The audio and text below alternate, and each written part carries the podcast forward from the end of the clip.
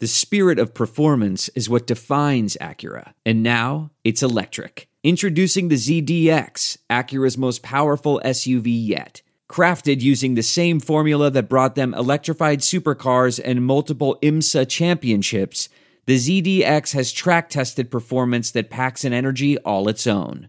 Unlock the energy and order yours at Acura.com.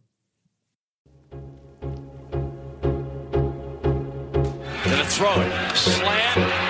This bud's for you, Mizzou. And there he goes. How about number six? It don't get no better than that, man. Who's back in the game? Shane Ray. And look at what he just did. Sam! Touchdown, Missouri.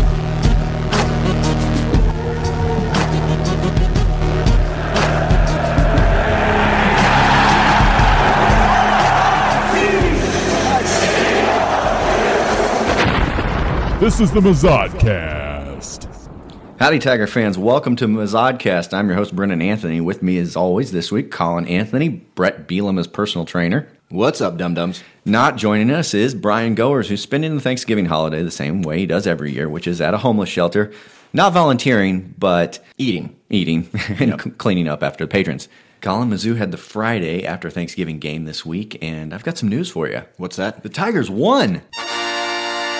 Mazel tov. Missouri took on the Arkansas Razorbacks, who uh, had seven wins on the season, and all indications were that uh, they were going to kick our ass. And our new rival. yeah, we're fierce The battle line rivalry. yeah, I think we've faced them maybe seven times in the entire history of our program, Mm-hmm. and uh, yeah, We have kind of owned them, though. yeah, I think this was our fifth victory out of eight Seven- games. seven or eight, yeah. So uh, yeah, it was it was out of fucking left field. Let's be honest, because we played like complete Mm-hmm. Well, total garbage in the first half. Maybe it was out of left field for some folks, Brendan. But Uh-huh. as I recall from the last Mazodcast, I was kind of bullish on this game. I Mm-hmm. I felt like our offense was moving the ball, and I think I mentioned that if our defense could get any toehold at all, I saw an opportunity to win a football game here. I mean, how many team, how many times can we have 500 to 700 yards of offense and lose? At some point, we're going to have to win a game. I mean, come Mm-hmm. Well, on. but my, the reason I was pessimistic about this game was anytime we'd played any team who was any good, barring the Tennessee game, we hadn't had that kind of offensive But output. That was the Tennessee game, the South Carolina game. These games actually gave me confidence because at that point, I really felt like the offense had it going on. The offense had kind of figured it out. Uh, Crockett had been a big part of that, obviously, because when you have a consistent run game, everything game, everything else seems to you know roll. You know, while our offense was good at times and sputtered at times through the beginning part of the season, by the end of the season, I felt like we had kind of established who we were, and uh, the defense was just you know like a, a fucking dumpster full of diapers full of Indian food. But I thought, man, if they just, like I said, a couple of stops when you're going to have 500 yards of offense is going to be okay. Yeah, and that's exactly what the Tigers ended up doing. The, the reason it was such a hard thing to watch in the first half, and I think Tiger fans were just bemoaning, was that we started off basically the worst possible way we could have. I think Yep. we gave up a touchdown in the first minute of the game. Yeah, second play from scrimmage was was a touchdown. Right, and then we, uh, you know, even Fatony had a bad kick at one point. He shanked a punt. The, the, we when we actually scored a touchdown, the most bizarre, just anger-inducing thing ever was the Ish Witter play in the end mm-hmm. zone. Yep. where He dropped I mean, the ball we- before he went in the end zone. The Mazodcast must speak about this. Yeah. Oh, Jesus Christ. It, how many times does this have to happen before fucking football players will stop doing it? You're- it it- happens a dozen times a season. and let's be honest. You're Ish Witter. You don't get to be cocky. You know what I mean? Yeah, you ran one in, but he had the line bulldozed a path for him. It's not like he ran the world's most greatest run. He got into the end zone, but he didn't think he needed the ball to do it. And I mean, I don't know if what the replay officials called was correct. God only knows what the actual rules should be for that play. But J'Mon Moore, in what I would think maybe is his greatest play as a Missouri Tiger, Picked the ball picked the up. ball up and handed it to an official and got credited for the touchdown. Yep. And Padding those stats. I mean, can you imagine if we'd have gotten that touchdown taken away? Well, and you know, add that to the fact that we dropped a touchdown pass early in the game. So we're, you know, we give up this big play right out of the gate. They score a touchdown. Obviously, our defense has never seen a screenplay before because they just absolutely roasted us with those the entire game. Over and over. And then, you know, we have an opportunity to strike back and we drop touchdown passes. We drop two of them very early on. Uh, Ish Witter nearly cost us another touchdown. We're down 21 to 7 Right. going into halftime. Uh, the only just- saving grace is they missed a 48 yard field. yeah, I mean, it, the first half was just uh, you know like this is Missouri. This is what we do. We have ample opportunity to be competitive or even win a game, and we are just going to shit down both legs like we have diarrhea, hot dog water, farts. and, and 27 people were there to see it. I mean, the Yeah. stands were empty. It was the Friday after Thanksgiving. It was cold as balls. The team was three and seven, three and Mm-hmm. eight. They were terrible. You know, we, no one wanted to be at this game by halftime. You know, I think people were probably ready to leave the game. And it, let's talk a little bit. I want to talk about that first half drop Emmanuel Hall. I think it was the drop of the season. Yeah, it In a- in- pinballed around in his chest and in hands. in a in a in a year of Academy Award winning drops. This one, yeah, this was a ball that wanted to be caught. Yeah, this was the Citizen Kane of dropped footballs. Congratulations, Emmanuel. You showed J'Mon Moore. I know that you're the best, but I think I can do it even better. Yeah. Uh, yeah, because it touched every part of his body, including his chest, multiple times. When And, you come at the king, you got to bring your best. and he did. And he yeah, did. you got to give it to him. J'Mon Moore probably tipped his cap when he saw Oh, that. I, I think J'Mon Moore would can respect Uh-huh. a great drop. I mean, he's obviously the king, but I mean, he. he you got to give the devil his due. Yeah, for sure, for sure. So yeah, that was a fantastic drop. Then the second half arrives, and it is an entirely different football game. It absolutely is. I will say this: uh, in addition to the screenplays, we also cannot cover tight ends. But I don't think Arkansas has wide receivers. I think they just run four tight ends. at All I mean, every time they completed a pass, it's like this tight end to sprinkles or that tight. End. It's like, do they have anybody but tight ends? They didn't. Re, I don't. Did they complete a pass to a receiver, or do they literally just run five tight ends out on every play? The guy might be the Alex Smith of college quarterbacks because he didn't like the deep ball that much. I No, mean, no. He only threw it once, and he, and he had an open receiver, and he overthrew him. Mm-hmm. It made you appreciate Drew Lock a little bit watching that pass. I just for a, for a moment, and Drew Lock has not had a great season, but for a moment, I thought, you know, Drew Lock's better than that guy. Yeah, I mean, I just looked at that throw and what that guy had to put in it to make it that far down the field, and it was obviously off, and he was obviously uncomfortable doing it, and I just thought. That's a flip of the wrist for Drew Lock. Mm-hmm. You know that that that pass that that guy just struggled to make and complete is Drew Lock's bread and butter.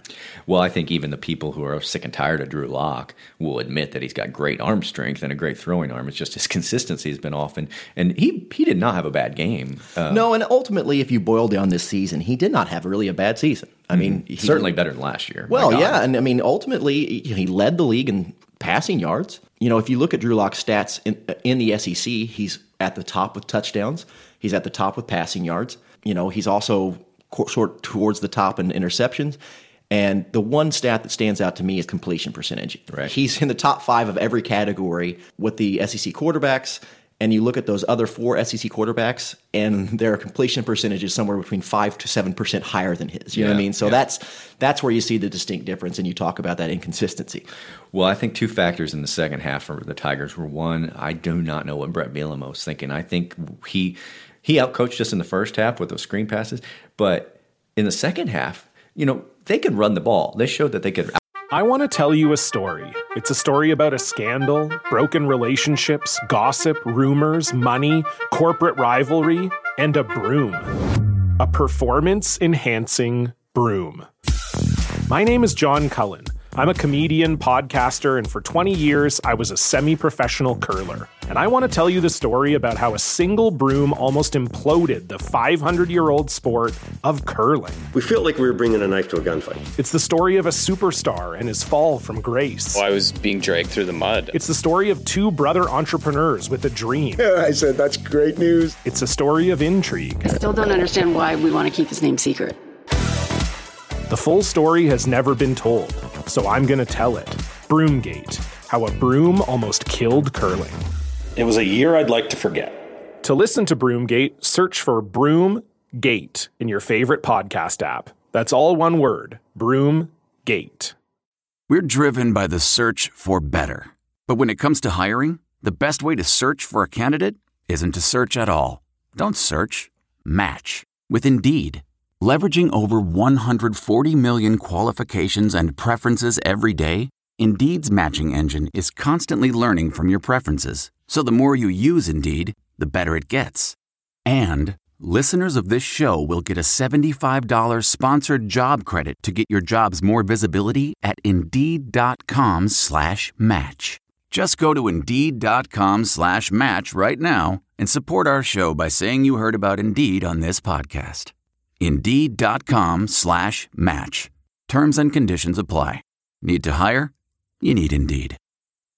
Outrun us, Yeah, and they, they're- had the stopped lead. running. They had the lead, and they just started throwing it all over the yard. It you know? made no sense. The, and the other thing was that uh, Josh Heupel's offense figured out that our uh, our wide receivers were two to three steps faster than the defensive backs for Arkansas, and they just decided we're going to exploit that and we're I going to saw go deep. Several times they just run the little little hook. You know, they'd seven yards, turn, catch the ball, and they were getting nice little chunk plays out of that early on in the early downs. You know, catch six, you know six seven yards first down, great. And you know those suddenly those D backs and those safeties start creeping up to try to get take that away, and the minute they creeped up, phew, they were gone. Our Mhm. wide receivers blew right by them. So Heupel did a good job of identifying the fact that the, the Arkansas DBs were giving us way too much cushion and started throwing these little short outs. And then as soon as they crept up on that that that play and they started playing those wide receivers to jam at the line, we were open down the field, like you said, two or three steps. One of the things I liked about that was it wasn't just, you know, hey, here's how we play football. It was here I'm identifying something and I'm changing and I'm modifying to accommodate those things. And that's what extremely lacked in the Henson era is that, you know, there didn't seem to be any The Football is brown. there didn't seem to be any identification of problems or openings and then adjusting to them. It was, but I saw that tonight, and uh, like I said, the offense to me, I mean, it looks good, and we're young on offense. And the real problem is, can we get this defense sorted out? You know, because the defense is losing um, some big time players, and uh, it has been bad. so. But the game, the second half was just a revelation. We absolutely outplayed the Arkansas Razorbacks, start to finish. I agree, and I think you know another part of the second half that was different than the first was that Ish Witter did go out with uh, injury early Mhm. on, and Nate Strong got more snaps than he has all year long. And I saw two things out of Nate Strong. One is he is a strong back, and two, you can tell the difference when you don't get reps. Like he looked tentative. Yeah, yeah, and, for and- sure. and in a way that I don't think was anything other than just inexperience. I mean, he's, Mhm. he's a greenhorn. Yep. And uh, you know, I think if Crockett were in there or Ish even, uh, we'd have run it more. Yeah. And uh, good or bad, I don't know because we we did have those wide open passing plays, those big, you know, Jonathan Nate Strong did a good job. He did. There's nothing wrong with, but I do think it affected how we play called. And I think it's another reason that uh, Missouri fans can come out of this game optimistic. Not only did we win, but you saw Nate Strong. He obviously has some ability. You pair him with Crockett. You got two Ish is going to be backs. a senior. And while we all know that Ish is nobody's favorite, he got better this season. Throughout the year, he got continuously better. I think part of Ish Witter's biggest problem early on is he was overexposed. He is not a feature back. You cannot run him all the time. But as a, you know, the secondary back to Crockett, as a change of pace, he's not a bad guy. You know, he, he does he can do the job.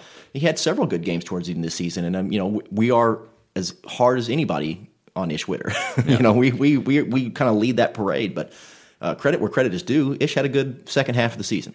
And uh, I will, you know, revert back to crapping on Ish a little bit. I think part of his improvement was correlated to the massive improvement of the offensive line for the Mizzou in general. I mean, Oh, I- as the as the O line improved, Ish Witter certainly looked better. I think in retrospect, we're going to look back at this offensive line and say, you know, it's hard to have an MVP of the season uh, when you're only won four games. But if this team or this if a unit on this team is the MVP, it's the the offensive line compared to last season.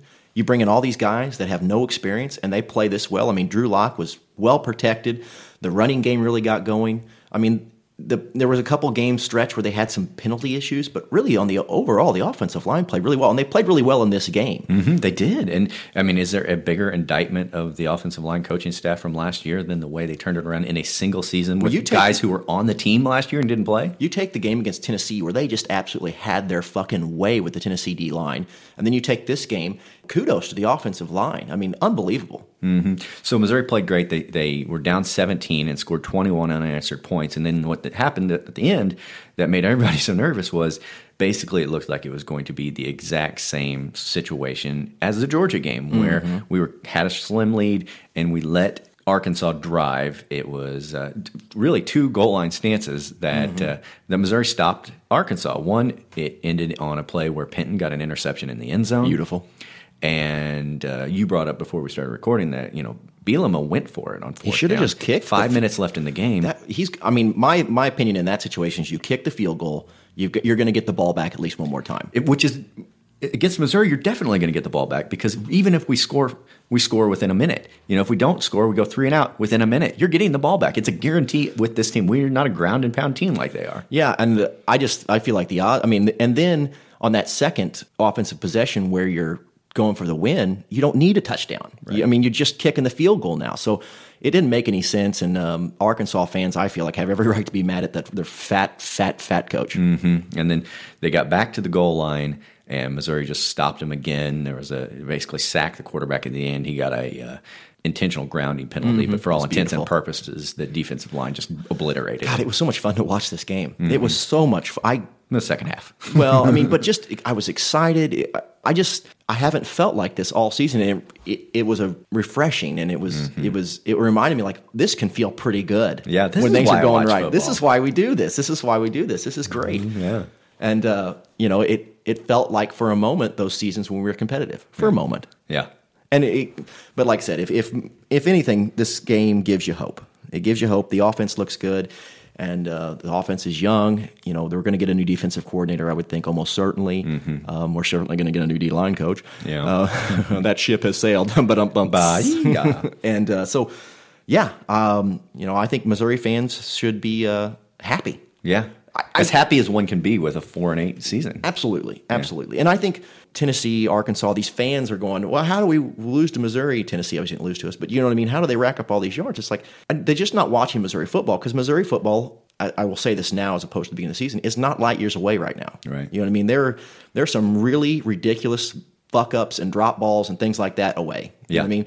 There's some things they clean up, and I think they're competitive in the SEC East. Mm-hmm. Well, and the great thing about that is I agree, and I think most of the SEC media doesn't agree, and they aren't aware of it. They just look at Missouri's record and say, "Oh, look at Missouri; they're just where we always thought they would be," you know. And so we can really sneak up on people if we do put things together. Well, especially, I mean, if you look at the offensive stats, nobody should really sleep on Missouri. They're a dangerous team from this standpoint. You look at the SEC stats in offense; they lead almost every category, mm-hmm. you know, or are close to the top. And part of that is because they run a fucking 100 plays a game, but a lot of it is because their offense, especially in the second half, has had the ability to move the ball. Plus, you throw in a 79 point win against uh, Delaware, Delaware State. State. But there's no doubt that this team can move the ball. The bit disappointing game for me in all of this is like Florida, where they couldn't move the ball, where, the, where we really started to get worried because he's like the offense looks god awful. But now you, you do it against Tennessee, you do it against Arkansas.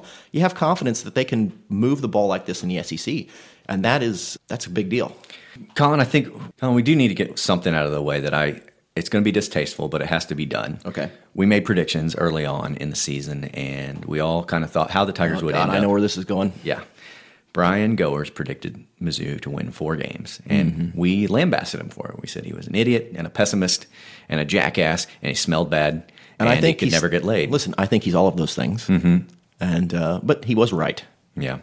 So we're gonna what we're gonna have to do, folks, and bear with us. We're gonna call Brian Goers and let him gloat. And he's we're gonna give him a few minutes to gloat because he he earned it. So uh, we'll get that out of the way, and then we'll move on to better things. All right, here we go. Now, unfortunately, on the Mazodcast hotline, we have Brian Goers. Brian, thanks for joining us. I guess.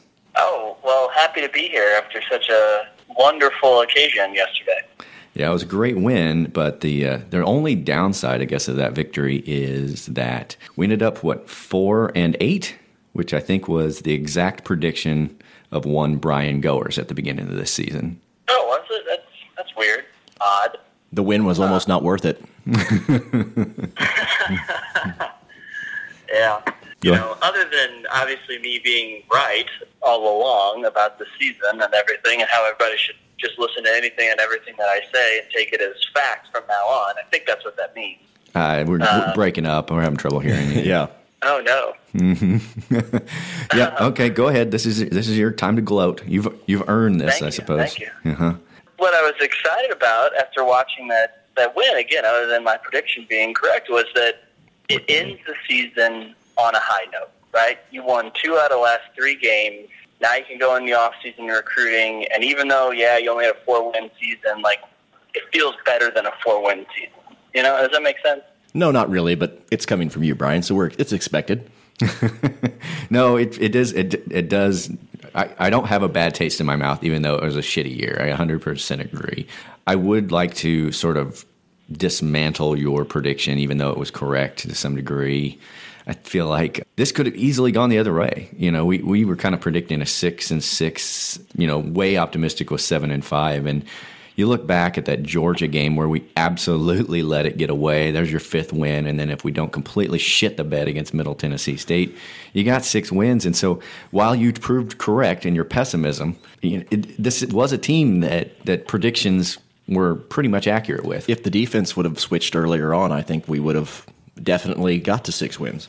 Yeah, I mean, I I would agree to some extent. I think that you know Georgia game, you know, if uh, Moore could ever hold on to a football to save his life at the beginning of the season, at least, yeah, I or the I think we could, we should have we should Georgia team was so bad this year, we should have beat them. But then again, the first half of the season, we were so bad as well. I don't know that we could say that we deserved to beat anybody at that point. So it's one of those that it's with it's with any season, right? I mean, with the exception maybe of Alabama, who just steamrolls everyone, and they have like a what was it last week? It was like a thirty-one to three win, and it was like, oh man, that was a rough win. Like, God, we would have killed for that at any point in the season. So I, I think every that that's the nature of football just in general is that there are two or three games you can look at and say, oh, that could have swung the other way, but no, they didn't. So that's how, that's where we are. Well, you taught us a valuable lesson, which is to always predict them to swing against them. Yeah, Brian, you're a real Nostradamus. If Nostradamus was a glue sniffing sexual deviant. yeah. Well, I think I think you know knowing Missouri's luck, right? The fifth down or kick kick touchdown, you know, in Nebraska or whatever. It's we've never quite had that luck mm-hmm. to you know win win a game. It had to be just we had to dominate a team or we weren't going to win the game. Well, before we let you go, let's uh, let's lock you in for your prediction for next season here on uh, you know oh, November of 2016. Already? How yeah November. yeah. Let's take it to the so, bank. Yeah. any recruiting, any anything else, huh?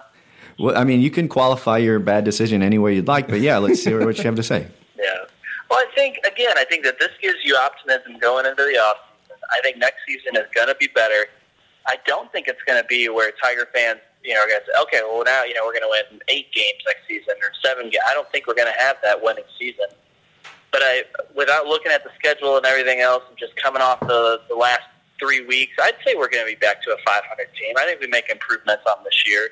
I think some of those breaks hopefully go our way, like we've been talking about. So I, I don't think we're going to be competing for the East. But then again, if the East is as shitty as it has been, who knows? We may be in contention by the time that November rolls around. Have you heard a number yet, Colin? No, that's the longest answer to a very straightforward question I've ever heard. so my my straightforward answer then will be I predict six and six for next year. Well, that makes us bowl eligible, and so we're going to have thirteenth game. And how will that go? Well, that's true. That's that would be true. Um, which we'll probably shit the bed with and lose. So I'll go six and seven. All right, Brian, with the eternal optimist. yep, Brian Goers. That's right. All right. That's right. Thanks for joining us, Brian. Please enjoy this victory because uh, we, we will forget it immediately. Yeah. Well, hey, just remember, you know. Yeah, I think we, we've heard enough. That's enough of that. All right. This is the Mazodcast. Uh, we'll be back.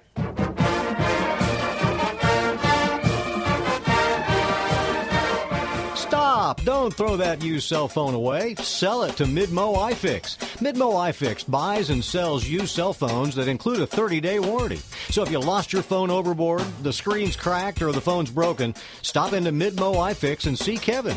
And if you have no use for that old phone, turn it into cash. Midmo iFix, located next to Emo's Pizza on Osage Beach Parkway. 573-694-8795. Midmo iFix. Phones fixed fast.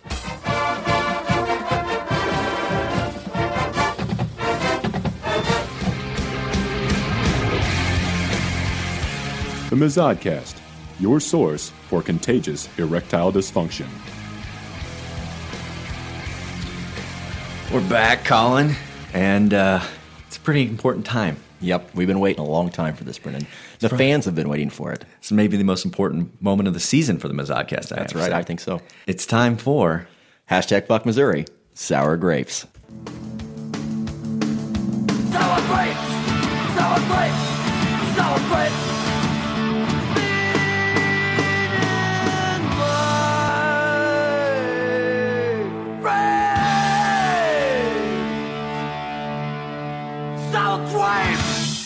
Time for sour grapes. Yeah. we even have a new intro. Yeah, there we go. so we beat. Let's let's lead in. We beat Arkansas unexpectedly. Yes, we did. So, Colin, would you say Arkansas fans were happy about that outcome? I would say no. I would say no. The whole the the tenor on the whole was they were not happy about it. Okay. Uh, why don't you give me an example? All right. So Greg Henderson at GFH underscore 17 said, absolutely a total embarrassment, losing to Missouri and mediocrity at its finest. This loss is right up there with the Citadel. It's that bad. Sour grapes. Better believe that sour grapes. I don't know. Losing to the Citadel is bad, and uh, I don't think it's as bad as losing to us, though. That's What's the fifth time they've done it? So, uh, yeah, at least you ought to be used to it by now. At Clay Travis. oh, who's this guy? I don't know. Arkansas fans tweet about they'd win the SEC East every year. Just lost to the worst team in SEC East. Scoreboard. Sour grapes. That is right. Point out little sour grapes to the uh, Arkansas fans who would win the East every year. Yeah, yeah. I don't know. I don't know about all that. Yeah, it's a lot. It's real easy to say till you come to Missouri and lose. Yep, that's right. this is fun. All right. At Boren Ghost writes, can't believe Arkansas lost to Missouri. That's easily the SEC's worst non-conference loss of the year. Sour grapes. Yeah, it might be. It mm-hmm. might be. yeah, there it is. Yep, there it right is. there on the scoreboard. Yes, it sure is. All right. At Lucas Reddick 13, seriously, we lost to Missouri. Hashtag fuck Missouri. Sour grapes. Oh, yes. You mm-hmm. seriously did. Mm-hmm. You absolutely seriously did. I'm totally serial right now. Yeah, no joke. It was serious. you lost forever. It's in the books. Big Papa at Ryan Big Papa 69. We just lost to a 3 and 8 Missouri team. We don't even deserve to go to a bowl game, but we don't need to fire Bielema. Come on, dumbass fans. Sour grapes. I almost like this one because he says that losing to Missouri is not a fireable offense. So I, I kind of appreciate that. The more rational of the Yeah, others, exactly. At S Munsey 22 writes, "We totally lost to Missouri. Missouri. Seriously, no typo here. Missouri. Sour grapes. The shock. Mm-hmm. You know the shock. And Who are they? Arkansas. They're Arkan- Arkansas. not a good team. It They starts have- with an A like Alabama, but that doesn't mean they are. yeah, Alabama. and they you know they consistently lose to us more or mm-hmm. less. You know, um, I, I mean, if you just look at the battle line rivalry record head to head, mm-hmm. I mean, I feel like they should be more It is prepared for this. five and three. Yeah. Five wins to three losses. Yep. Ethan Miller tweets, Missouri is fucking garbage. Fuck this rivalry game right in the face. Sour grapes. Oh yeah, Yeah, that's I like that. that's a classic sour grapes tweet. It really is. Fuck this rivalry right in the face. Mm-hmm. In its face. Speaking of classic sour grapes tweets, Colin, I think I found one here. This was from Razorback Rick at Rick Martinez fifty eight. He writes, "Fuck Mizzou, fuck their racist ass students and faculty. Razorbacks got fucked on the refs tonight. Go get fucked in your safe place. Hashtag woo pig." Sour grapes. I we we all went back to our safe space after this game and mm-hmm. had a drink and enjoyed a victory. Mm-hmm.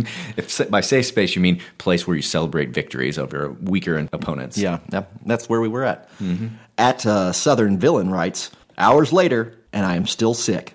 How the fuck did we lose to a 21 point lead to Missouri?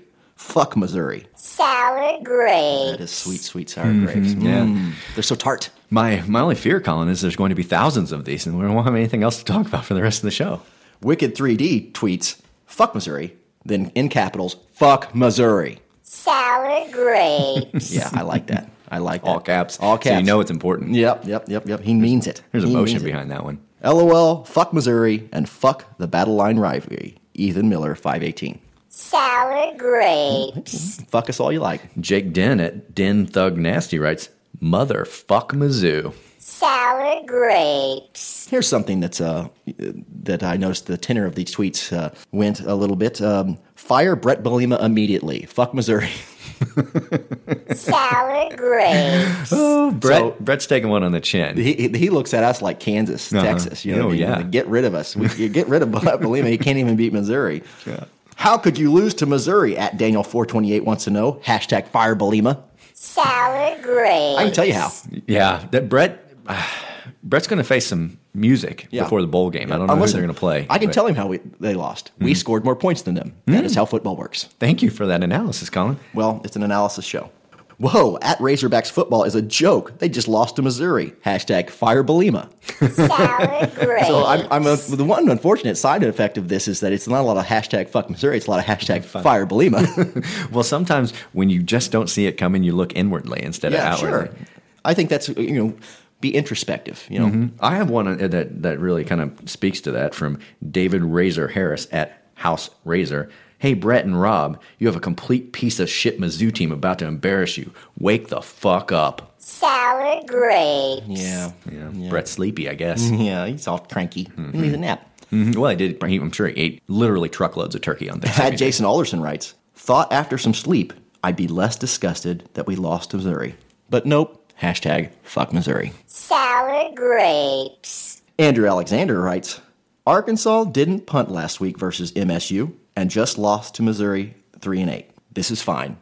Sour grapes. So, um, you know, yeah, he didn't they didn't punt against MSU, but you know, obviously we're a lot better than them. Mhm. You know, every once in a while, Colin, we get a tweet that a sour grapes tweet that's really just short, quick, to the point. And I think this one here from Dwayne seven two six zero one. He says, "Embarrassing hogs, Mizzou sucks." Sour grapes. I don't disagree with any part of that statement. we, it is embarrassing, and we do suck. Yeah, and the hogs are fucking embarrassing. Yes, they are.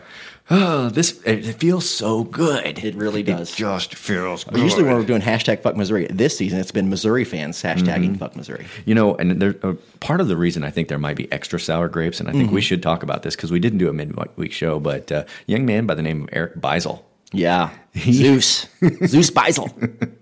He really went on a little tirade during a press thing on Furrow He Field. could be he, he could replace Brian Goers on the show. I'm pretty I'm pretty Oh, I, I welcome him with red carpet. yeah. he kept referring to Arkansas as Arkansas, 1st of Mhm. all. And then he basically insinuated that Arkansas may be too scared to get on the plane to come to Columbia. Yeah, they'd be foolish to do so. Was basically the crux of it. They'd be foolish to come here because they were going to take out our, their aggressions on on Arkansas. And the one thing I noticed during the first half when we were not playing so well is that uh, people of- were feeding Eric Beisel his words pretty Yeah. fast and furious, including touch- at CBS. That first touchdown that they scored, uh, number 80, I cannot fucking remember his name, the tight end for Arkansas, got right in Beisel's ear as soon as that touchdown was Mhm. scored. I mean, he was right in his ear hole going, saying something that Arkansas people say. no, I think that was direct quote.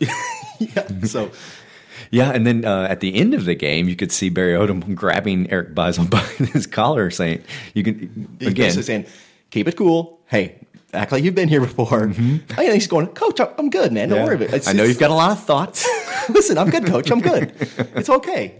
Personally, I would have loved it if Barry Odom would have unleashed him, said like, "Go say what you Yeah, want to say." I wish I had. We You had. Barry Odom mic'd up and, and. Eric Beisel to hear what that conversation basically. Well, we're going to have a lot of free time, being as Missouri's not going to be in a bowl, so maybe we can get Coach Odom and hear, you know, exactly what he told him. And, We'll give him a call one of these days and see if we can get him on the horn. yeah, I'm looking forward to that. So, have, have, have you tasted all the grapes you want, Colin? You feel good? Uh, they, they were delicious. Uh huh. They So really tart. were. so so tart, so sour, so satisfying. All right, this has been Fuck Missouri. Hashtag sour grapes. Sour grapes. I think it's time to uh, move on to Kansas news. Well, I always heard there were three kinds of suns in Kansas sunshine, sunflowers, and sons of bitches. This is Kansas News. Our first story for the day. Overland Park woman who admitted shoplifting truckloads now accused of bra thefts. Hmm. This is an interesting story, Colin, uh, for a couple of reasons. One, an Overland Park woman facing sentencing for shoplifting truckloads of clothing from area retailers has been arrested again, accused of stealing bras from a Johnson County Kohl's store. How do you steal truckloads of shoplift? How do you do that? I mean, because you're an expert, because you're the best. She's the, she is to shoplifting what J'Mon Moore is to dropping passes. Wow. Uh, that's, that's impressive. The new arrest came Tuesday, just a day after Kelly Bauer, age 47, was scheduled to be sentenced in a Johnson County District Court. Bauer, owner of high end jewelry and baby clothing businesses, has pled guilty earlier this year to three counts of theft, including a felony charge. She now faces an additional count of misdemeanor theft for stealing an untold number of bras from Kohl's. Got to support them titties. The larger case unfolded in April last year when police searched her home, a $900,000 house in an exclusive neighborhood, carried away. I'm sorry, what? Yes. Now, keep in mind, this is very close to the Missouri border. So it is unusual for the entire state of Kansas. But yeah, apparently this is a what they call a nice neighborhood. A nine hundred thousand dollar house. Uh huh. Yes. And she's shoplifting loads of stuff. Yes. Real uh, Winona Ryder situation we got going on here. She's got a problem. I mean, hey, sell your house, buy a five hundred thousand dollar house, and spend four hundred thousand dollars on all the things that you want. Yes. or you can steal them. Maybe is, it, is there a picture of her? Is she a big voluptuous gal? I mean, is there a reason he needs she needs that many bras? Well, we'll have to get our reporters on the scene because Yeah. I'm not quite sure. But but it says back in April they carried trucks carried away more than 1,000 items of allegedly stolen clothing and other items, some still bearing store stickers and price tags. I was going to say, how do they know it's they were shoplifted? Mm, I, well, I mean, without I- this, ta- I mean, she leave tags on all of it, or Well, Colin, I'm no detective, but one has to wonder if she was caught on film on the security camera. They Possibly. went, you know, they knew what was missing from inventory, Mhm. obviously, and they go into her home, and sure enough, those are the things that she has. Case closed. Wow, I'm a real MacGyver. According to court records, police began investigating after they found a Facebook posting for the sale of high-end clothing. There you go. Detectives visited Bauer's home as buyers and tailed her to several stores where they saw her steal items in person. Wow, she is uh, impressive and industrious. hmm She has twice been convicted of stealing clothing from retailers, both in 2007 and in 2013. So, bitch, be having a problem. Impressive. I like this story, Colin.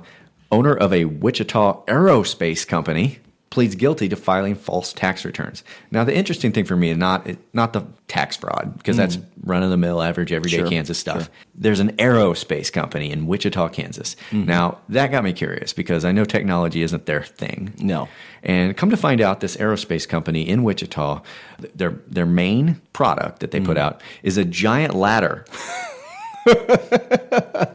Wow. They just keep building this ladder, and they're going to get there. They're Yeah. trying to get to heaven, Mm-hmm. and so they call that an aerospace company. Sure. Okay. Uh-huh. That makes a lot more sense now. Uh-huh. They they also have an outhouse with a rocket attached to the bottom of it. yeah. Well, they're. Yep. So um, these are They have been known as Mexican space shuttles before it had been a construction site. So I guess a Kansas space shuttle. We'll call it that. Uh-huh. Uh, a, a rocket attached to a An outhouse. porta, porta potty is a. So John O'Neill, owner of a Wichita-based aerospace company, pleads guilty on Monday to filing false tax returns, according to you guessed it, U.S. Attorney Tom Beall. oh, our favorite. O'Neill is the owner of Omni Aerospace. Tom Beall's like the fourth member of our team. he is, and I continually feel bad for this guy for what he has to deal with. He, he obviously contributes more to the show than Brian or producer Joel. Mhm. Oh yeah, for sure. For sure. Let's see. Uh, O'Neill admitted to filing a return seeking a special depreciation allowance for more than $2.7 million. Sentencing is set for January of 2017. O'Neill faces a penalty up to three years in federal prison and a fine of $250,000. So, So that ladder maybe yeah, put, that on for a hold. while. Yeah. It looks like, folks, you're going to have to get to heaven the old fashioned way getting eaten by prairie dogs. now, this next story, Colin, it comes to us from, let me just say, a variety of sources. From everybody. Yeah. Our inbox and our email address, mazodcast at gmail.com, has been inundated. inundated with one story. And this has to do not only with Kansas itself, but the University of Kansas. This The particular story. for all things awful that come So from Kansas. we're reading the uh, USA Today version of the story. Uh, it says Kansas cheerleader suspended pending inquiry into KKK incident on Snapchat. I feel like Snapchat is just uh, does it there any good purpose for it? I mean, I hate anybody who sends me videos. Mm-hmm. I'm not on Snapchat. They have to send me their Snapchat video, Mhm. and they think they're wildly clever because their faces looks like a dog, or they Mhm. have flowers on their head and it's all sparkly. I hate all that stuff. And then the only other side of that coin is this, Mm-hmm. where something you've done awful is caught forever. You know, when Snapchat started, the whole idea was that you could send people images or videos and they would be deleted from your phone immediately, which I thought was a wonderful idea because it offered opportunities for people to send nude photos. Sure.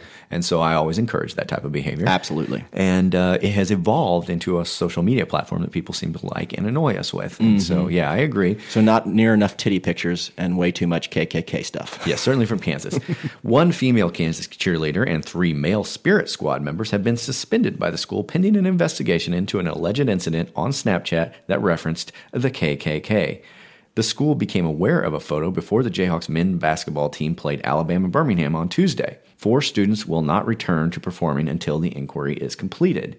The image that was sent out on Snapchat account of a female cheerleader shows three men standing next to each other wearing sweaters that have the letter K. The text of the photo says KKK go Trump. Oh God! Now the the sweaters that say K, those were Kansas Christmas sweaters that they were wearing. So they they used their creativity and all their might mm-hmm. to change the Kansas K into the Ku Klux Klan. Yep. Yeah. So maybe they can look for a pardon from President Trump. Maybe. I mean, they were appealing to him mm-hmm. before they even got in trouble. I'm appalled that Snapchat was put out on my Snapchat and posted to my account. The cheerleader first said, I never would have done that, and I apologize that it happened. So she went the route of claiming that uh, her phone was hacked. oh yeah. So, uh, yeah, I agree. Has Not only was phone- it hacked, Listen, here's how you know a phone's been hacked, Brennan. hmm let's hear. It's not when you send out a horrible or um, Racist. racist or inflammatory message. No. That's not when it's happened. That's what people claim. Right. But that's not when it happened. When it actually happens, you see Jennifer Lawrence's pussy. That's how you know that you've actually been hacked. Or your Bank of America account reads negative $415,000. When you get to see Hope Solo's asshole, mm-hmm. you've been hacked. you know, I thought that would have been the thing I wanted to see, but it turns out I was horribly, horribly wrong. it was not pleasant. Yeah. Anyway, that's how you know that they honestly have been hacked. but when they just write something inflammatory and they claim they've been, they, that's not true because When a picture of her friends is taken with something inflammatory. Yeah. Now, if if following this picture of uh, this KKK sweater, the direct Snapchat after it was a picture of a delicious asshole, then I would have said, yeah, it's probably true. She's probably right. It has been hacked. With a broom handle up there. Just But- an example. But like I said, that's that's how for Mazodcast fans, that's how you delineate Mm-hmm. whether it's an actual hacking or not. So That's called using your noggin. yeah, it's called the Jennifer Lawrence's pussy watermark. Mm-hmm. So just remember that, fans. Yeah, and unfortunately, it was not available for uh, viewing on this Snapchat. But so, anyway, uh, Kansas is going to get to the bottom of it. I uh, have the feeling they're going to be reinstated and then given a trophy of some sort for Kansas Probably, typical behavior. probably.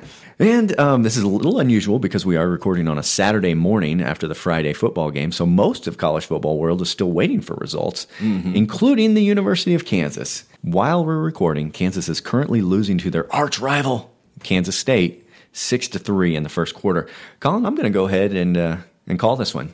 I know I know it's the first quarter, uh, but I'm just going to go ahead and say it. Kansas loses 57 to three. That's a wise choice. Mm-hmm. We'll find out. Uh, by the time you listen to this, you will know the actual outcome. But I got a feeling I'll be pretty close. Yeah, so close to the mark. Yeah, that'll do it uh, for Kansas news. We'll be back after the break with a little around the horn from the SEC.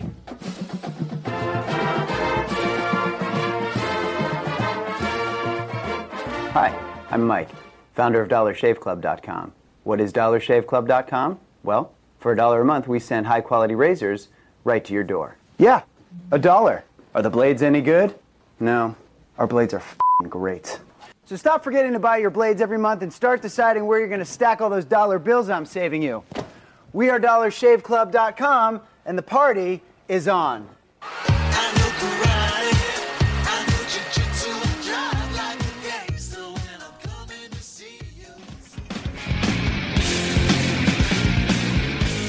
And now the show with even fewer fans than the Kansas Jayhawks homecoming game, the Mazodcast. Well, we're back, and it is an unusual uh, around the horn time for us, as we mentioned, since it's Saturday morning. A lot of these games aren't underway, but we'll get through as much as we can, and then we're going to do a little something different since it's the official end of the Missouri football season. Colin, Yeah, we're going to grade the players Mhm. for the year, Yeah, for the year because that's what that's what sports people do, right? yeah, so that's what people told us. Yeah, sure. So we're going to do that. What, what I was told is that what sports analysts should do is Mm-hmm. grade players in units. What they shouldn't do is repeatedly mention Jennifer Lawrence's vagina. what about her asshole? What about her delicious, delicious asshole? you know what? I, I'm gonna have to get, Get back, back- to my source on that. Okay. but I assume that's totally fine. Okay, So, good, all right. But first, let's let's get back to some uh, around the horn with the SEC. Jesus loves football. Do you like mediocre and overpriced sliders? Do you think plates are overrated? Do you like cash as the only option available to pay in 2017? Booches, where the serving staff motto has always been, fuck you. Okay, so uh, first game, uh, let's just get it out of the way. We uh, we already mentioned Missouri beat Arkansas, but I do want to mention it again because it was so sweet. Yeah, that happened. So uh, Missouri finishes the season four and eight, which does look a lot better than than three and nine, if Sure. you ask me. It. so um, the other uh, SEC game that did happen uh, actually on Thanksgiving Day was uh, LSU took on A and M, and now this is a game that really that didn't mean much. Um, LSU obviously fired their coach mid-season, and it was just announced today that Ed Orgeron would be named the permanent replacement for Les Miles. I think that's a bad idea. Well, I was just going to say, I think we have on the record, and I should have pulled it up here, is Colin saying Ed Orgeron will not be hired by LSU. Is I don't know if I said that. I said it gives him cover not to hire. we'll Ed have to go back to the tape. All right. they're not going to give it to Orgeron. They're, the only the only way they're pumping that line is just so Ed Orgeron feels appreciated. But you know, no, no way, not a chance.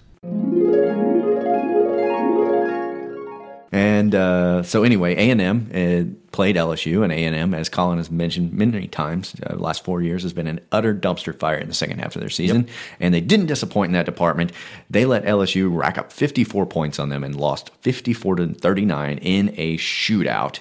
Now, I don't think a lot of these coaches are going to lose their jobs, but you know the Butch Joneses of the Mhm. world and the Brett Bielemas, their seats are getting much hotter. Mhm. I don't hear as much as that for Kevin Sumlin, but I feel like after yet another second half collapse, he ought to be his seat ought to be as hot as anybody's.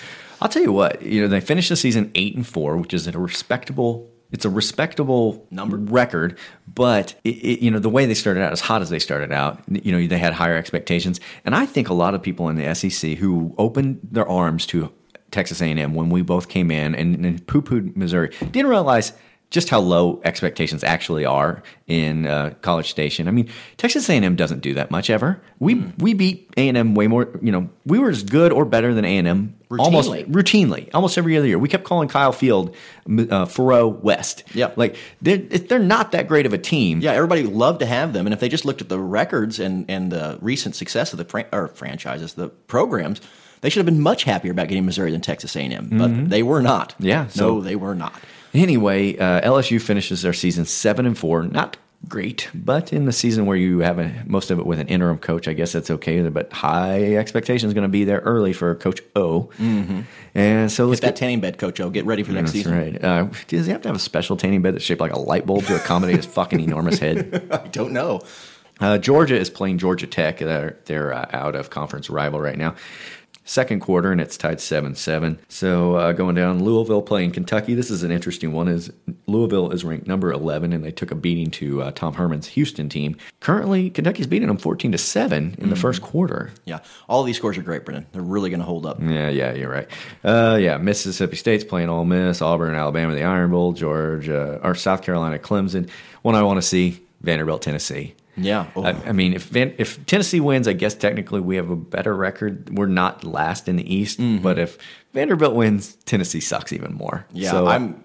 I, I will take last in the East for a Tennessee loss. hmm Last game that's on the docket for uh, this evening is Florida versus Florida State. Question: Do you give a shit about this game? Does it matter? I mean, they've racked up. The I think it matters from this standpoint. We want. I mean, the SEC East has been bad, but I want the SEC on the whole to maintain some respectability. And so, if your Mhm. SEC East champions gets beat by by an ACC school, that's that's not good. So, you know, I'll be rooting for Florida and the SEC in this. hmm So, and as we already know, next week, or I guess you know, the the next game for SEC will be the uh, championship game in which Florida will take on Alabama, and it will be an absolute fucking bloodletting. Yeah. So Florida will be able to do deep knee bends over a fire hydrant after this one's over. Mhm. And, and the the- inside of the rectum is going to look like a drip tray after smoking a pork butt. it will look like someone blew up a Yoplait can in their colon. yeah, exactly. Exactly. Mentos in a Coke bottle. That's what it's going to be. All right, that'll do it for the year for Around the Horn with the SEC. So let's move ahead and let's look inwardly again to our Missouri Tigers and let's talk about the different defense, offensive units and what went well, what didn't go so well, and where we stand heading into 2017. But and this is why people listen for our analysis. Mhm, I mean, right. this is this is our wheelhouse. We are football minds. This is where we shine. Mhm. So I'm going to go down the list of players, and I may forget somebody. Probably not. I tried to write down the name of every player who actually saw significant snaps, and then not anyone who didn't. Mhm. So Uh, first off, let's start with the offensive line. I'm not going to go through this individually. Mm, good, thank you. Um, but uh, they were good. I Mm-hmm. think we mentioned it on the show. They were good. What, what grade would you give our offensive line this year, Brennan? Well, you know, it's tough to grade this unit without taking into account last year because it, you, I mean, I think to be fair, you should grade them as, as you know by themselves on how they performed. But just knowing, I want them in a vacuum for this season. yeah, yeah, but but it's very tough to do that because they were so so fucking bad last year. yeah, year. you're grading them on a curve. Yeah, and you know that, that a lot of these guys were backups last year, and Mm-hmm. and so the former coaching staff thought not good enough to replace what is you know historically bad offensive line. For the most part, I think Missouri was one of the least sacked teams in the country, and and that was in part because of good offensive line play. It was also part of an up tempo offense that we released the ball quickly. On the negative side of things, we struggled early to get the running game going. We now, did. part of that was offensive line, part of that was Ish Witter loving to fall down when he gets touched. Mm-hmm. But they improved throughout the season. The offensive line we saw against Arkansas was a different offensive line than we saw against you know Eastern Michigan early in the season. Well, and I, as impressive a game as they had all season was Tennessee as well. Exactly. So I, I'm going to give them a solid B. I mean, I can't I can't give them an A, I guess, because of the struggles we have had in the run. Mhm, sure. But far exceeding my expectations. They did what they needed to do to make this offense chug along, Mhm. and that's what really all you can ask for a bunch of big cake eating lugs. Yeah, so I, so I had written down B, and I agree with you wholeheartedly. And I'd also invite Mazodcast fans as they listen to this show to Twitter us and email us and or tweet us or tweet us and whatever the fact case may be. And uh, Send you us your Snapchats. Go after our nuts. You know, if Mm-hmm. you disagree with these, tell us what you think. Uh, give us your grades. So I also gave them a B. So let's let's start on the individual players. Uh, Josh Augusta, Mm. Heisman candidate Josh Augusta, who did not see many snaps yesterday. I might add. Well, I, that had a lot to do with the change in the scheme. Let's be- it didn't have anything to do with Josh Augusta's play. I don't think it had, it had to do with the running four defensive ends, and they were going after the quarterback nearly every play. Complete and total reversal of our strategy Yeah, on defense. Josh Augusta in this current setup has been relegated to goal line stands ultimately. So Right. it looks like anyway. But he is a Heisman candidate, scored some touchdowns. Of course, he had a fumble, I think, the last time they did. One of the one of the upsides for the offense for me was the fact that they did not feel compelled to run Josh Augusta out there on short uh, Yeah. first downs and touchdowns. I like they're having more confidence in their offense. Well, are they having more confidence, or did that fumble? No, I think I think it belies confidence in the offensive line and our running backs more Mm-hmm. than anything uh, that we stopped doing the gimmick play. Well, I think that Josh Augusta was fine in his defensive role, I guess. It's hard to say that the defensive line did great because they Mhm. were really bad this year. Yeah. And so, from that standpoint, okay. The, the whole Peisman thing, the the, the fullback Mm-hmm. Role he's taken, yeah. it's fun. But honestly, he kind of faded in the second half. sure. and, and, it's unfortunate for Augusta last week when there was that fumble. It was on CBS, national television. They talked Mhm. about what a what a fuck up it was, and they even referenced it on the, the game last, yesterday when now he screwed up. But all in all, he did pretty well using his girth to get across the line. I don't really. That's not what he's there for. Yep. That's not why we recruited him. I'm going to give him a, a C plus. Well, this might shock a few fans, and like I said, feel free to uh, Twitter me uh, or tweet me, as Brendan Mm-hmm. would like to point out. Uh, I'm going to give him a D plus Mm. because he was not good on defense, and that's what we he's supposed to do. I mean, he did not stop the run, and when you're 370 pounds, that is your primary focus, and he didn't do it all season. He did not. The, and I gave him the plus because during the Florida game, he ran like 30 yards and tackled the guy on the run. It was a great play, great hustle play for a guy who's 370 pounds, and that's where he got the plus. But ultimately, his performance on defense was not good, and he got a D for me. Mm-hmm. Uh, next is Terry Beckner Jr. I think you can grade this an incomplete. Uh, I think that's what you have to do. Yeah, I mean, he was another guy on that line who we have high expectations for, but the line got run through. I would then- like to have seen Terry play in the scheme. I mean, he got injured before we made the swap, and Yeah. he was stuck in DeMontie Cross's terrible, terrible defensive scheme. So Yeah, yeah. We'll find out next year. But yeah, next, another a guy who's become relevant of late, Eric Beisel, linebacker. Well, I think yeah, you're right. He he wouldn't I wouldn't have a grade for him earlier on this season, but he has become a team leader. I think Mhm. you have to say defensive. I'm just going to go ahead and say defensively, it's going to be very hard for anybody to get above a C for me. Yep. because the, the defense was so bad. I'm going to give him a C plus because of improvement. And uh, frankly, he wins points in my book for uh, showing his nuts to Arkansas before Yeah. that game. Showed his ass a little bit. Mm-hmm. Going to give him credit for that. I that. like a little fire in the belly. Mhm. Sure. Uh, you know what? Fuck him. I'm going to give him B minus. B minus. Just for telling Arkansas to I go like shove B minus. I'm going to go with B minus, and I'm going to part of the reason I'm going to go with B minus is I think you know when they he came in, he played better than Scherer did. Yeah. So Yeah, yeah. I'm gonna I'm gonna go with a B minus as well. Uh, next on the list, Chris Black. I feel like we hardly knew you. Mhm. One So- year wonder. We're bouncing around here. We're bouncing around, Brennan. Okay, Chris Black, a wide receiver at the beginning of the Transfer from Alabama. Everybody had high hopes. That's the thing. At the beginning of the season, we were talking about uh, guys like Alex Ross and Chris Black being the maturity and the poise and the talent that Drew Lock was going to need to succeed. And he was he performed a great disappearing act. We saw very little of Chris Black. He saw the field very little. I mean, it mm-hmm. wasn't all just him Well, not early, performing. Uh, he won a Kirk Farmer's Hair Player of the Game early mm, on sure in the did. season, and uh, basically wasn't heard from since. Yeah, and he, he, was there on special teams kickoffs and things like that. But shit, I, I, from what expectations were, D minus. Yeah, agreed. D minus it is. How about Kendall Blanton, tight end? Kendall Blanton, I have a lot of hope for this man. I do too. He he had steady hands. He's Mm-hmm. a big wide, uh, big uh, tight end. Uh, caught some touchdowns. I mean, he had a good season in my opinion, especially in limited play. Oh yeah, no, I agree. He he had a uh, I think a pretty kind of a lousy drop against Tennessee last week. Yeah, that was- but but that's but really- that was the exception to the rule. Guys are going to drop passes. And We're only did he shit on make it, but- catches, but he made difficult catches. He did, and and something I would um, reward Sean Culkin for having done the last two years too, which is make those tough catches on those, you know, Yeah. lasers that Drew Lock has tossed him. And Blanton seems to have no trouble with it, and he's got the size. He, looks like he can really Especially continue with that. I mean, he had that drop against Tennessee, but without the drop against Tennessee, I think you could easily say Blanton best hands on the team as of right now. and on a team that has two uh, upperclassmen tight ends. Let's, I mean, yeah. Reese and Culkin were there, and Blanton got a. I'm going to give him a B plus because he was not supposed to be a guy we went to regularly, but he earned it. He- Yeah. and so I'm going to give him a B plus because he, he's he's got all the talent in the Yeah, world. Well, Reese got injured early on in the season. Blanton he got did. an opportunity and made um, made the best of it, and, and saw a lot more playing time as a result. Uh, Joey Burkett. Uh, Joey Burkett. We never talked about Joey Burkett unless it was negatively. Yeah, and that's kind of where I fall on him. I give him a D.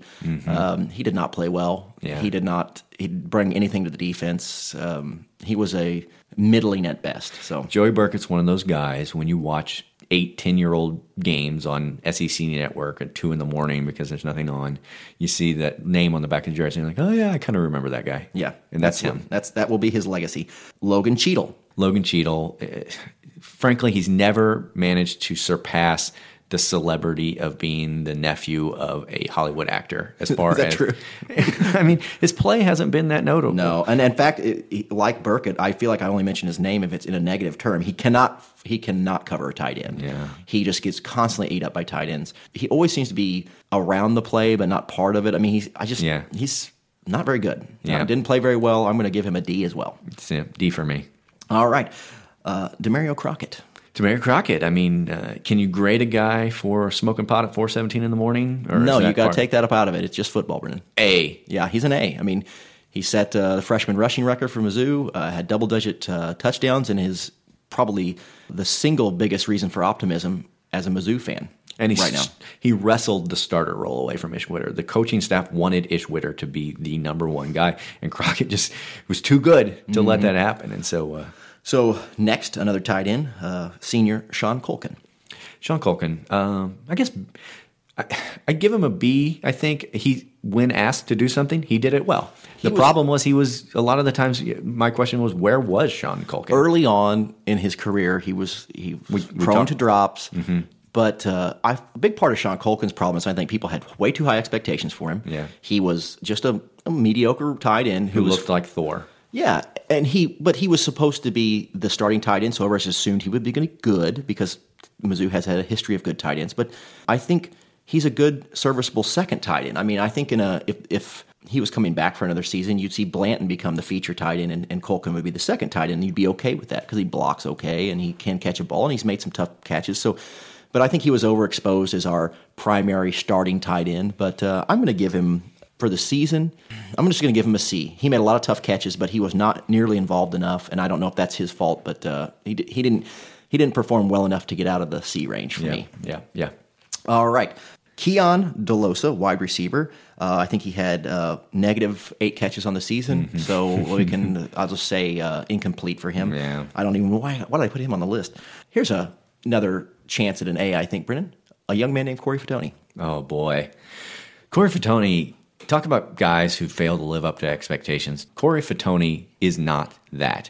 He sees high expectations, high hurdles, and he bounds over them. I think everyone will admit it is tougher to live up to high expectations than it is to exceed low expectations. Absolutely. And Corey Fatony is he's got a golden leg. Just hold him next to Tucker McCann. You got a high ranking recruit in McCann, and you got a high ranking recruit and Fatony. And with those high rankings comes expectations. Mm-hmm. And one kick, one kicker uh, failed miserably to meet those expectations, and one of them I would say has exceeded them. Mm-hmm. And that person is Corey Fatony. He is a straight A student. Yep, yeah, Ace, and not just A plus for being on the show as well. I'll give him a plus. there you go. And he's not just an A student on our grading system, but in real life, I think they showed him that he had a three point seven four GPA. In Jesus, is there anything that kid can't do?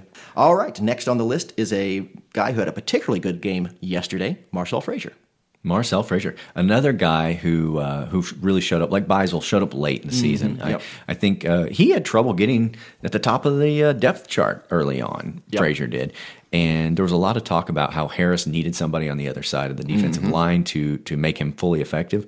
And at the end of this season, Marcell Frazier became that guy. I think Marcell Frazier suffered as much as anybody from the defensive change. I mean, Yep, it was yep, not what yep. he was recruited to do. He didn't. He was lost out there, and as soon as they set the dogs loose, all of a sudden you started hearing his name uh, being called quite a bit. He was I- all over the field I, I'm going to give him a B for the season. He, Okay. especially after yesterday's game. Well, I mean, I just said that I had trouble putting B's on anybody who are in the defense, but I agree. I mean, you have to reward improvement, and he definitely, definitely improved. Next is linebacker Cale Garrett. Uh, maybe a little bit of a, a Burkett situation here. I, D minus to Cale Garrett. I mean, he he granted he had a key interception Mhm. uh, at the one yard line last yesterday. Yeah, I'm gonna. I was. I was more along the lines of C, Mhm. um, just because I didn't see him make huge mistakes. He was co- sort of anonymous, and he did have the interception, and he's The reason I was hard on him is that you know one of our biggest faults this year has been missed tackle after missed tackle, and I feel like every time you replay something and watch somebody just slide off like they've been covered in fucking Crisco, Cale Garrett was the guy sliding off. Of all right. I'll take it. All right. Next on the list, Emanuel Hall, wide receiver. You guys might remember him from yesterday's game. Mhm. So Emanuel Hall, I'm going to drop him a full letter grade yeah, he's a D now.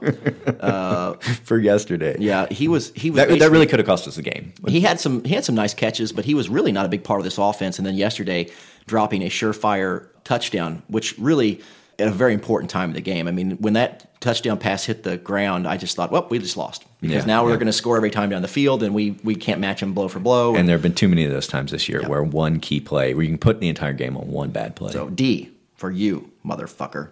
All right, John Gibson. Uh, another defensive back who is completely unable to cover a tight end. hmm And he Yeah. showed that yesterday. Our secondary was vaunted going into this season, and uh, they did not live up to it. I I'm going to give him a D for one reason is that I people had higher expectations for Gibson because he had some playing experience and thought, hey, when, when people are talking about this team early on and what they could be good at, and it was secondary was part of it, and Gibson was always part of that conversation, and he did not have a good season. agreed. Okay, Charles Harris. Charles Harris. I, you know, this is another one, much like Marcell Frazier. The, the first half of the season, the, the talk of Charles Harris was, where's Charles Harris? Mhm. And the scheme changed, and so did Charles Harris. You look at Charles Harris's stats now, Mhm. and in a season where people are saying that he didn't do as well, he's every bit as good as he was last year from a statistical standpoint. Yep. Imagine if they let him play the first half in a scheme he knew how to run. Yeah, so I feel like part of this is you're grading on a curve because the, the game was rigged against him. I might be willing to give him a B just because he had to play through uh, what is some of the worst uh, defensive scheming in the history of college football. Oh, Well, I agree with that. I'm going to give him a B minus. I uh, I feel like even though when we were running the other scheme, he was he disappeared even too much in that. I mean, he Mhm. wasn't even getting tackles. You know what I mean? It's like okay, no tackles for loss, no sacks. I get it, but he was just so anonymous that I'm going to knock him down just just to the minus range. Rickey Hatley, D. D. Okay, Nate Howard. Nate Howard. I'm going to give Nate Howard a C because he got very little opportunity until Yeah. late in the season, and then he did some did. nice things. He got in the backfield. He had some tackles for a loss. He had uh, some sacks. I love always liked Nate Howard. He's fast off the ball, and I feel like Mhm. uh, at some point, if he gets a lot of snaps, he could really show you something. Who knows what our defensive scheme is going to be next year? But You convinced me. all right, uh, Johnathon Johnson, wide receiver. Oof. I talk about a guy with a massive upside. He's he's had a couple drops, a couple fumbles that have been hurtful, but you saw that jet sweep. Super duper fast. My God in heaven, that was something to behold. Well, not only that, I mean, he is consistently getting behind his defensive back. He's just a really fast guy. He's had a little trouble with hands, Mhm. but that's much more forgivable than J'Mon Moore because he is a freshman. That's right. Yeah, and and he's he's sort of made up for it at times. Like for instance, when he he dropped the kickoff, Yep. the punt, and then he recovered it. and J'Mon Moore has always forgotten about the recovery part. Yep. So, but uh, I'm going to give him as a freshman a B plus. I am too. I'll say B plus. Uh, Brandon Lee, linebacker. Um, I give him an absolute D. D. That guy is the tackless missing cocksucker on the field. You've mentioned Garrett sliding off like people were coated in Crisco. If Lee could put his hands on somebody, he would slide off of them. But he just is a fucking tackle whiff machine. He did have some. I've seen him make some nice tackles, but the, the number of missed tackles, I mean, just complete whiffs that this guy had, D easily. Okay. AJ Logan, uh, much like Hatley, uh, D. Dimetrios Mason, wide receiver.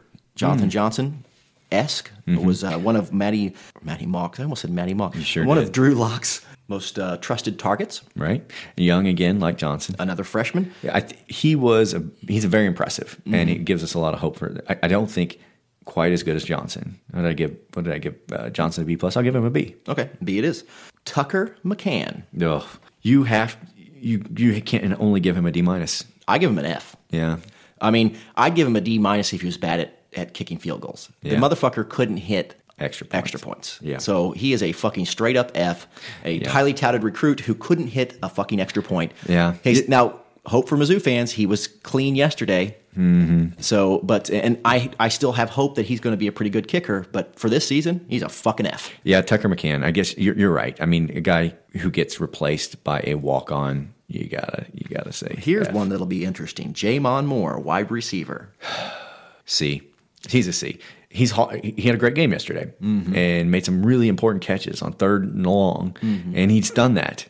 And he's also cost us games. And he has the worst hands, and he's got terrible instincts. I guess you say C. You can't I'm call him an F. I'm not going to say him an F, um, though only catching 50% of the passes, a 50% is a D- F. But I'm going to go D. I mean, he was just it's and it's not because of the drop. The drops are this uh, get him into the C range. It's the two f- big fumbles he had this year, one against Georgia and then one last Into the end zone. Into the end zone. So the fumbles are what drop him to a D for me. So uh, J'Mon has got one more season, and let's hope that he puts it together because he is talented. And uh, you know, he is a Tiger, and we do we do want to love J'Mon Moore. You know, he makes it very hard right now, but we want to love him. Uh, Donavin Newsom, linebacker, he for me is a C minus. Reason being is that he is the veteran linebacker on this squad. He was the guy who was supposed to kind of step up and have a big season, in my opinion, and he didn't. He was Yeah. pretty anonymous most of the year. So um, I'm going to give him a C minus. Same. All right, Aarion Penton. Yeah, Penton. I'm gonna go ahead and say probably our best, consistent, most consistent, best defensive player. Had a pick six last week. Had a huge interception this week Mhm. uh, in the end zone. He He's got been- burned occasionally. Yeah, oh, for sure. They all did in the secondary, but Yeah. he's a solid B for me. Okay, All right. which is a Um, good grade for a defender this yes, year. absolutely. Jason Reese, tight end, got injured early on, watched his playing time go to Blanton. So Yeah. uh, he's a D for me. Yeah, I guess so. I mean, I almost said incomplete because of the injury, but uh, yeah, No, because when he got healthy, he didn't get back on the field. So uh, Alex Ross, that transfer from Oklahoma, who was going to be set our running back troop on fire. It was going to be great things for Alex Ross. I say F because he didn't. They ref, absolutely refused to run him as running back. I don't know why. There must be a reason. He must be terrible. His only job was kickoff returns, and he was mediocre at best. I agree. Linebacker Michael Scherer, Incomplete. incomplete. You got to say it. I mean, I think if he had finished the season, it wouldn't have been a great grade, but he didn't get his chance. And he, again, like uh, Beckner Jr., didn't get a chance to t- try out this new scheme. Anthony Sherrils should have been better in my opinion.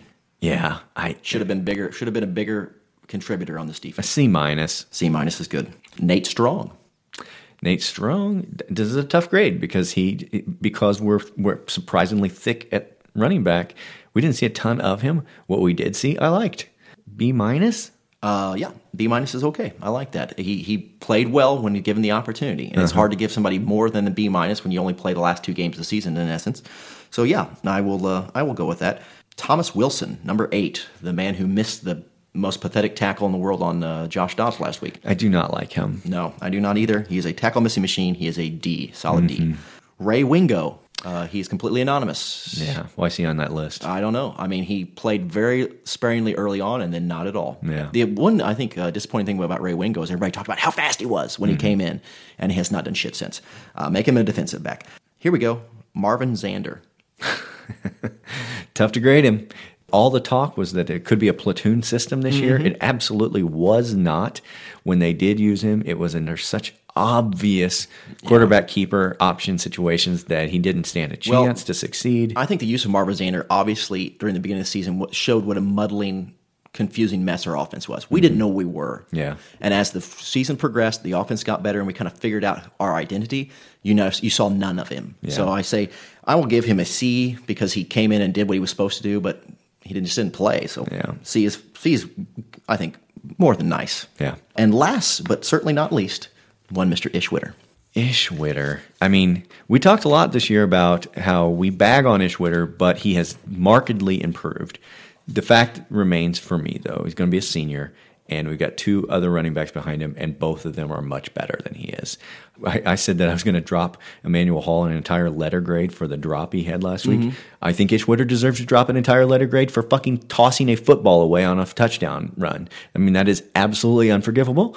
That being said, the guy who he's undersized, he fights for every yard when he can, but he just get, he's not strong enough. But he but he's improved. C minus. All right, I'm going to shock the world here. A. What?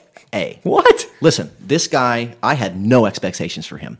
He was terrible. I thought the fact that he was on the field was abysmal. He had uh, several hundred yard games. He was more than serviceable most of the season. I'm going to forgive the the since the touchdown didn't we got the touchdown yesterday. I'm just going to forget about that.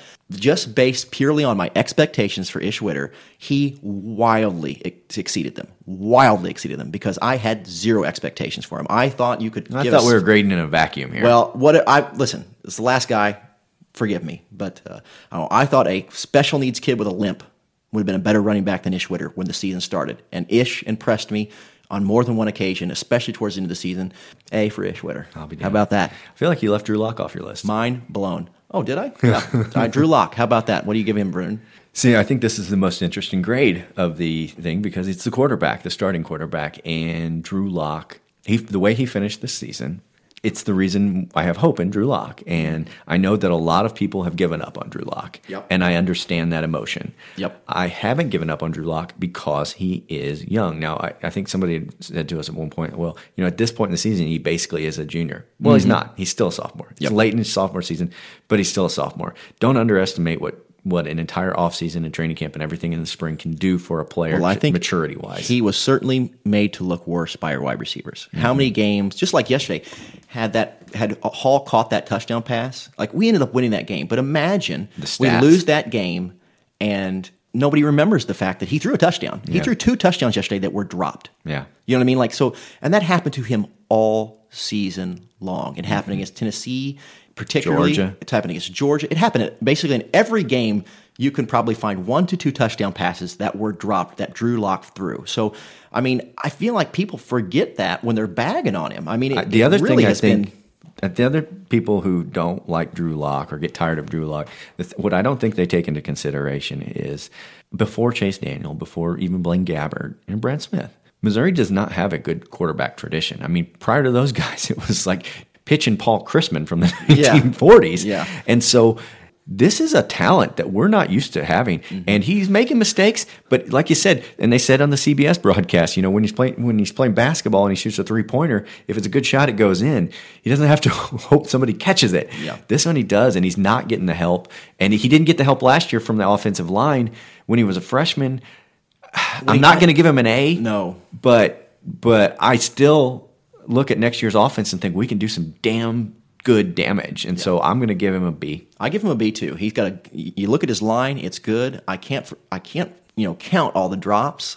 You know, he made some poor decisions and Yes, some bad. But quarterbacks will do that. Yeah, and that's why he's not an A. I mean, he was not perfect by any stretch of the imagination. But for me, it's the drops, and I think he Drew Lock, as much as anybody, suffers from expectations. I mean, he was anointed the golden boy the Yes. minute he hit, he hit campus, and so everybody expected him to be Peyton Manning, including me, and. Uh, So at times during the season, I, myself and other fans have been particularly hard on him. But God, I just, I mean, I feel like the guy has 12 more touchdowns in his stat line right now if our receivers could catch. Yeah. And we probably have three more wins. so uh, Drew Lock gets a B for me. Okay, there you have it. Well, we have ran extremely long, Yeah. talking in a very boring fashion about graded players. Mm-hmm. We want to go back to Jennifer Lawrence's snatch. well, it's more entertaining, no doubt. But no, I think we've we've done all the damage we can do. All right. Well, this this is the 2016 season, everybody. So uh, we've finished our report card, and I guess what are, what are our plans for the off season, Colin? Well, I'm sure we'll record a few podcasts. I mean, probably do one when the football playoff hits, the maybe, and uh, we'll talk about coaching hires, our coaching fires if we're lucky. Have shows that regard uh, our new incoming recruits. You know, we'll mix it up a little bit. We'll come to you periodically. Uh, the inevitable um, DeMontie Cross firing. We'll cover that. Mm-hmm, sure. And so, So there's like lots of things to cover through the off season. So, but Mazodcast fans will have to wait for a weekly show again until next season. Mhm. I wish we were doing a bowl game, but we're just not. Well, thank you very much for listening this season. Absolutely. We picked up a lot of new fans this year, and we're very excited and honored and all that jazz to have. I that. cannot believe we have people listening to this, and lots of people. It's it's so crazy. It's just unreal. Yeah. it's, it's so much fun. It's so much fun to do. I mean, when when me and Brendan started this, we assumed that we'd have twelve people listening, Mhm. and eight of those people would be directly related to us. And it turns out none of the people who are related to us listen. Yeah, people that are related to us listen to one show and be like, "Oh, that's cute. You guys are kind of funny." And Mhm. uh, but no, it's it's complete strangers who find us amusing, and uh, we appreciate the shit out of you.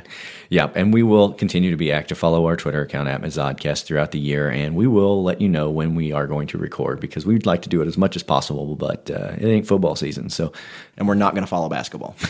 We are it not. just is not going to happen. So Okay, Manderson. Uh, Can't play really well there. I think we got 15 to 20 wins. Uh, someone tightened the bolts in my neck.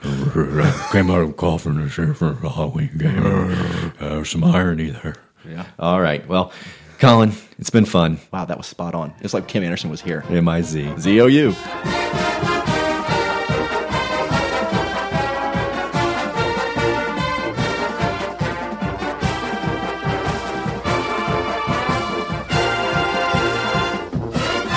It's called the Jennifer Lawrence's Pussy Watermark.